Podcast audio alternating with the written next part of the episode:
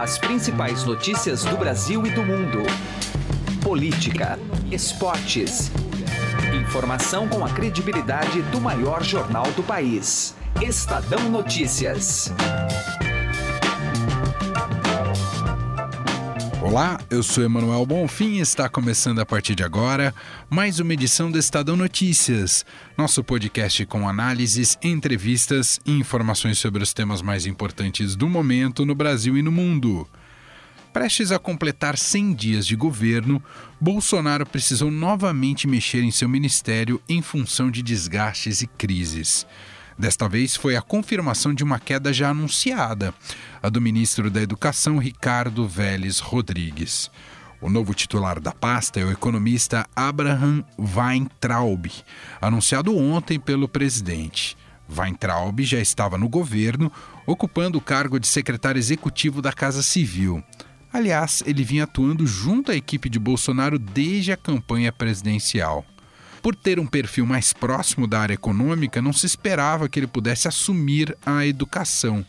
Ele mesmo confirmou isso em conversa com a repórter Renata Agostini, aqui do Estadão, que é a nossa convidada de hoje do programa. Ouvimos também outra Renata, Renata Cafardo, especializada na cobertura desta área. E ela fala como a comunidade educacional recebeu a indicação de Weintraub para este cargo. Estadão Notícias é publicado de segunda a sexta-feira, sempre às seis horas da manhã, e você pode nos seguir e assinar gratuitamente em múltiplas plataformas: iTunes, Deezer, Spotify, Google Podcasts e qualquer agregador de podcasts. Seja bem-vindo e bem-vinda e boa audição. Estadão Notícias. Alguma vez você já parou e pensou o que um por cento pode fazer a mais pela sua previdência? Pode parecer muito pouco, mas faz a conta aí. Em alguns anos, essa diferença pode render uma viagem, uma casa ou até mesmo mais tranquilidade na sua aposentadoria. Agora, não vai descobrir isso só lá na frente não, né? Compare agora aonde rende mais. E eu garanto para você que a X P é uma ótima opção para sua previdência. Acesse x p i ponto com ponto b r e traga sua previdência para X P. X P Investimentos, mudando para sempre o seu jeito de investir. Estadão Notícias. Educação. Ministro da Educação Ricardo Vélez Rodrigues caiu e será substituído pelo economista Abraham Weintraub. Em conversa com a repórter especial do Estadão, Renata Cafardo, ela diz que a escolha surpreendeu negativamente o meio educacional. É, mas ninguém esperava, ninguém esperava que muitos nomes foram cogitados ao longo da semana, é, inclusive de políticos, é, como o senador Isácio Lucas, é, se falou novamente até do nome do Mozart Neves, que é, chegou a ser convidado depois desconvidado. É difícil, né? Esse governo a gente não consegue prever mesmo. O que a gente apurou foi que no fim de semana, no domingo mesmo, é, o Bolsonaro teria decidido por ele. Foi uma vitória do, do ministro-chefe da Casa Civil, Onyx Lorenzoni, porque é muito ligado a ele, então está sendo visto como uma vitória e uma derrota dos militares. Ele está trabalhando lá, inclusive, né, Renata? Sim, ele era o número dois da, da, da, da Casa, Casa Civil. Civil, era o secretário é. executivo do Onyx. É, uma vitória dele e a derrota dos militares, como eu estava dizendo, porque os militares estavam esperando é, se manter com alguns integrantes lá no M E C, inclusive o secretário executivo do M E C é, é o brigadeiro, né? Brigadeiro Ricardo Machado Vieira, que deve sair. O que estão dizendo é que ele deve sair e entrar um outro secretário executivo trazido pelo novo ministro Abraham. É, o, se sabe muito pouco dele com relação a políticas educacionais, ele não fala. Então, isso é mais algo que deixou mais ainda apreensivo, ou apreensiva a comunidade educacional, porque o que se esperava era uma mudança. Se esperava uma mudança de, de, de gestão, de ideias no Ministério, para que se pudesse ir atrás do que de verdade importa na educação brasileira, se discutir a qualidade da educação das crianças, fazer políticas para políticas educacionais voltadas para isso, para a qualidade, para a alfabetização, para a formação de professores, para os reais problemas já evidenciados da educação. E o que já se ouviu dele é um discurso muito parecido com o do Ricardo Vélez, que é um discurso mais ideológico, que culpa os professores, que diz que as universidades universidades são é, sustentam esquerdas, assim, susten- as universidades são os grandes redutos de esquerda que sustentam essa oposição ao bolsonarismo. É, ele fala muito em marxismo cultural, é, ele tem esse, esse foco. Ah, o que mais ele fala, ele fala pouco de educação básica, no que a gente conseguiu vasculhar, né? Ele fala mais é da educação superior mesmo, e ele tem essa questão com a universidade, de achar que os professores estão é, lá formando marxistas e pessoas de esquerda. Então, o pessoal de universidade está muito preocupado, com medo, por exemplo, de perseguição de professores, que seria algo ah, automático, perseguição de professores de esquerda, e ainda, por exemplo, de corte de verbas para bolsas, né, corte de, de, é, de dinheiro justamente para bolsas de pesquisas que não interessariam, né, ou de mais com viés mais de fato social, ou mesmo pesquisas que não levem a patentes. Eles têm muito essa, essa viés de que a universidade tem que funcionar para alguma coisa, né, então tem que levar uma pesquisa que leve a uma patente nova. É, então, dessa maneira pode haver uma perseguição, que não é só uma perseguição de atrás dos esquerdistas, né, como, como eles, alguns dizem, mas de cortar mesmo dinheiro e, e outras coisas que interferem na autonomia da universidade, como, por exemplo, a escolha do reitor, né?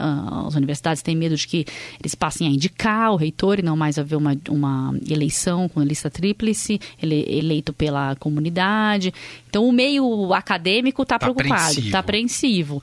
É, o que se vê justamente é que o novo ministro, inclusive, parece ter mais poder que o Ricardo Vélez, porque ele vem da Casa Civil, uma pessoa é, que já está lá, uma pessoa com capacidade de gestão, vista como um, um bom gestor, inteligente, um professor da Universidade Federal de São Paulo. Então, ele teria até mais capacidade, né, mais é, é, organização, experiência nesse âmbito para conseguir colocar suas ideias em prática, né? Mas as ideias mesmo são parecidas. Uhum. Só pra gente fechar, Renata, ele chega com o Ministério da Educação todo destrambelhado, né? Um monte de gente saiu, entrou, olavistas, evangélicos, militares. Ele, ele vai ter que dar uma arrumada na casa. Não vai sei como que. vai ser essa arrumada, é, mas ele vai ter que, vai ter que reestruturar. Reestruturar e trazer a equipe dele. E é aí que a gente vai conseguir ver, de fato, talvez quais são os propósitos dele com a equipe que ele trouxer. Né? Se ele começar a trazer uma equipe mais técnica, talvez ele possa, sim, não ter nenhuma experiência em gestão educacional, mas começa a trazer pessoas que tenham essa experiência. Aí a gente começa a ver qual que é o objetivo dele, né? Acho que vai ser mais fácil a gente traçar esse perfil. Muito bem. Renata Cafardo, repórter especial aqui do Estadão, acompanha a área de educação. Ah, e aparentemente os desafios não param para Renata. Pô, tô com essa voz de cansada, né? Renata, muito obrigado, e sem dúvida nenhuma a gente vai voltar a te acionar, tá bom? Obrigada, foi um prazer mais uma vez. Nós vamos agora a Brasília conversar com a repórter do Estadão, Renata Agostini, para falar sobre o novo ministro da Educação, Abraham Weintraub, ministro que foi anunciado ontem pelo presidente Jair Bolsonaro para assumir a pasta depois da demissão de Ricardo Vélez Rodrigues. Tudo bem com você, Renata? Obrigado por nos atender. Tudo ótimo, como você está? Eu Tudo... te agradeço. Tudo bem. Bom, Renata, você conseguiu falar com o novo ministro logo depois da confirmação do nome dele como novo titular aí do Ministério da Educação. O que que ele te contou, hein, Renata? Pois é, a gente falou brevemente, trocamos algumas impressões. Ele é, contou que foi uma surpresa também para ele, esse convite para assumir o ministério. Nesse momento, né, ele ocupa a Secretaria Executiva da Casa Civil, número dois, ali, braço direito do ministro Onyx Lorenzoni.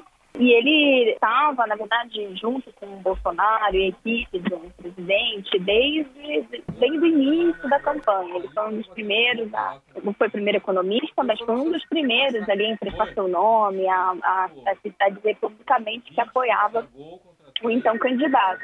Mas ele chegou àquele time para dar uma contribuição na área de economia, tanto que é curioso. É, a primeira vez que o Bolsonaro está sendo mais claro, digamos, nessa ala liberal, que ele publica um texto no Facebook falando sobre a independência do Banco Central, defendendo esse tema, quem assina é justamente o Abraham e o irmão dele, o Arthur, também era professor junto com o Abraham na Unifesp. Então ele entra para dar essa, digamos, essa assessoria econômica. Depois, já no governo, ele vai compor a equipe da Casa Civil, mas ele não estava se preparando para assumir um, um cargo como esse, né? E não estava definitivamente, não estava preparar, é, se preparando para assumir a, a parte da educação. Eu, inclusive, falei isso com ele, né? Ele disse que, falou que sim, realmente ele não estava é, aguardando nem se preparando para isso, mas ele disse que ele está ao mesmo tempo preparado para a função, porque ele participou desde o início da elaboração do programa de governo do presidente, e, portanto, ele participou do, de diversos debates, de diversas áreas, inclusive para essa área de educação. Se coloca como um quadro técnico, ele disse que vai fazer uma gestão técnica e se coloca como um cargo, como um quadro técnico, puramente técnico, ele disse. Porque ele não tem filiação partidária. Mas aí é uma coisa importante que ele falou e é interessante da gente observar. Isso não quer dizer, ele mesmo diz, que ele não vá defender posições alinhadas com a ideologia deste governo. Inclusive, ele é discípulo do Olavo de Carvalho, não é, Renata? Exatamente. Ele... É... Falamos sobre isso, ele confirmou, disse que... Mas o que é isso? Ele rapidamente é, me corrigiu e falou, eu sou aluno inscrito É, do curso do Olavo de Carvalho. Quando eu perguntei, né, mas você segue, você é olavista? Ele falou, sou aluno inscrito do, do curso do Olavo de Carvalho. Mas ele não gostou muito dessa coisa de olavista. Ele questionou o que, que é, é, o que quer dizer ser olavista. Ele diz que é, com, acha que Olavo de Carvalho tem ideias muito boas.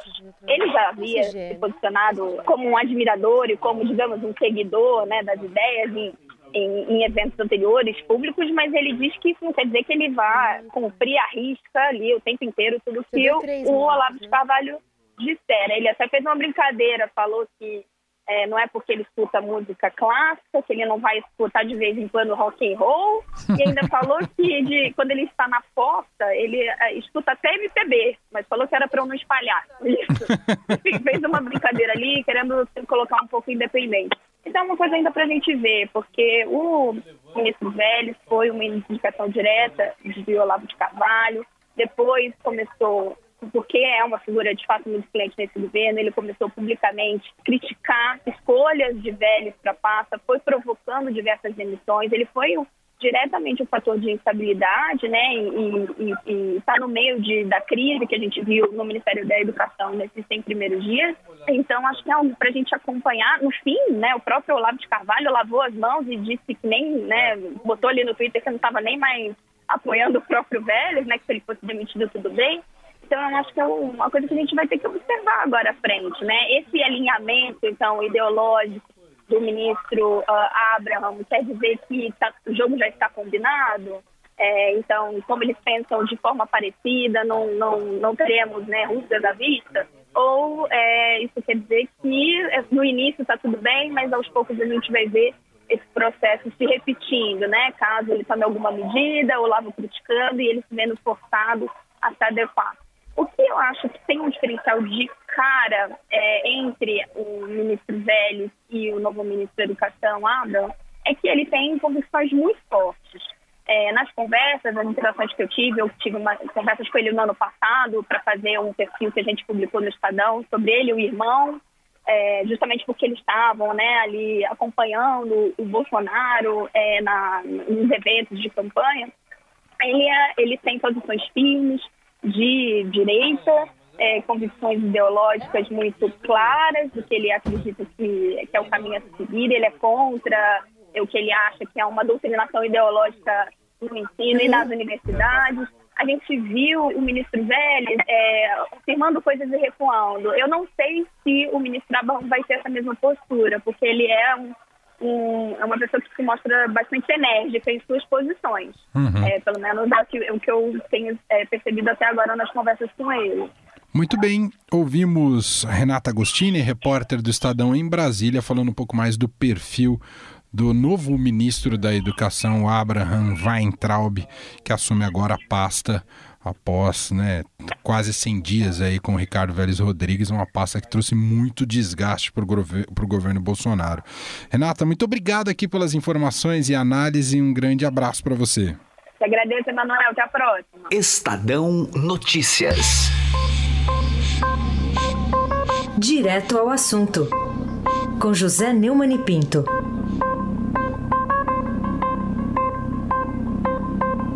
É muito difícil lidar com uma notícia trágica como foi o fuzilamento inapelável, covarde, estúpido, absolutamente imbecil por um grupo de doze militares, dos quais dez foram presos. oitenta tiros no carro dele, no qual ele levava a mulher, o sogro e os filhos para uma festa, um chá de bebê. Na hora da comemoração da vida, o encontro com a morte, inexplicável, injustificável.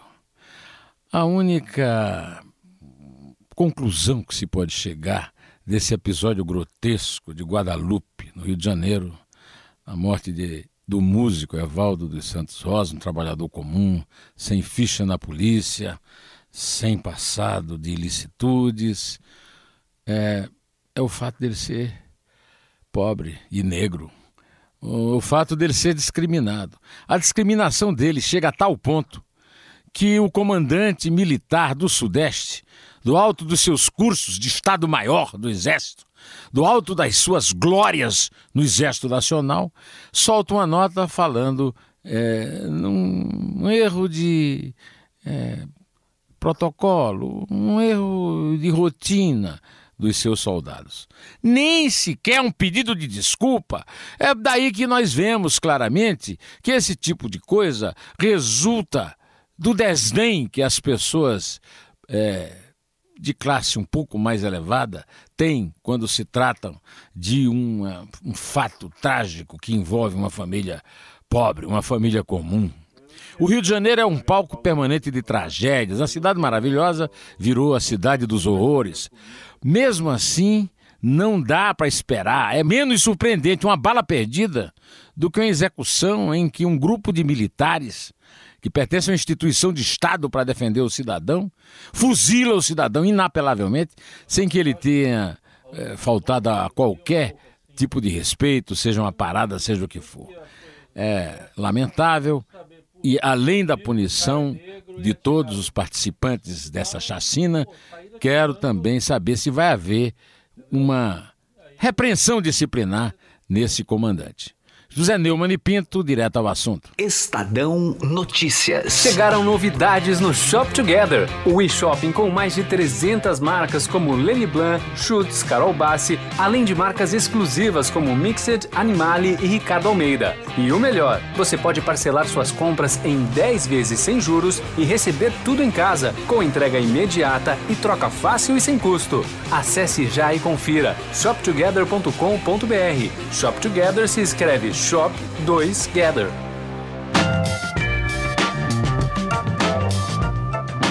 O Estadão Notícias desta terça-feira vai ficando por aqui. Contou com a apresentação minha, Emanuel Bonfim, produção de Gustavo Lopes e montagem de Nelson Volter. O diretor de jornalismo do Grupo Estado é João Fábio Caminoto. Mande seu comentário e sugestão para o e-mail podcast arroba estadão ponto com. Um abraço para você. E até mais. Estadão Notícias.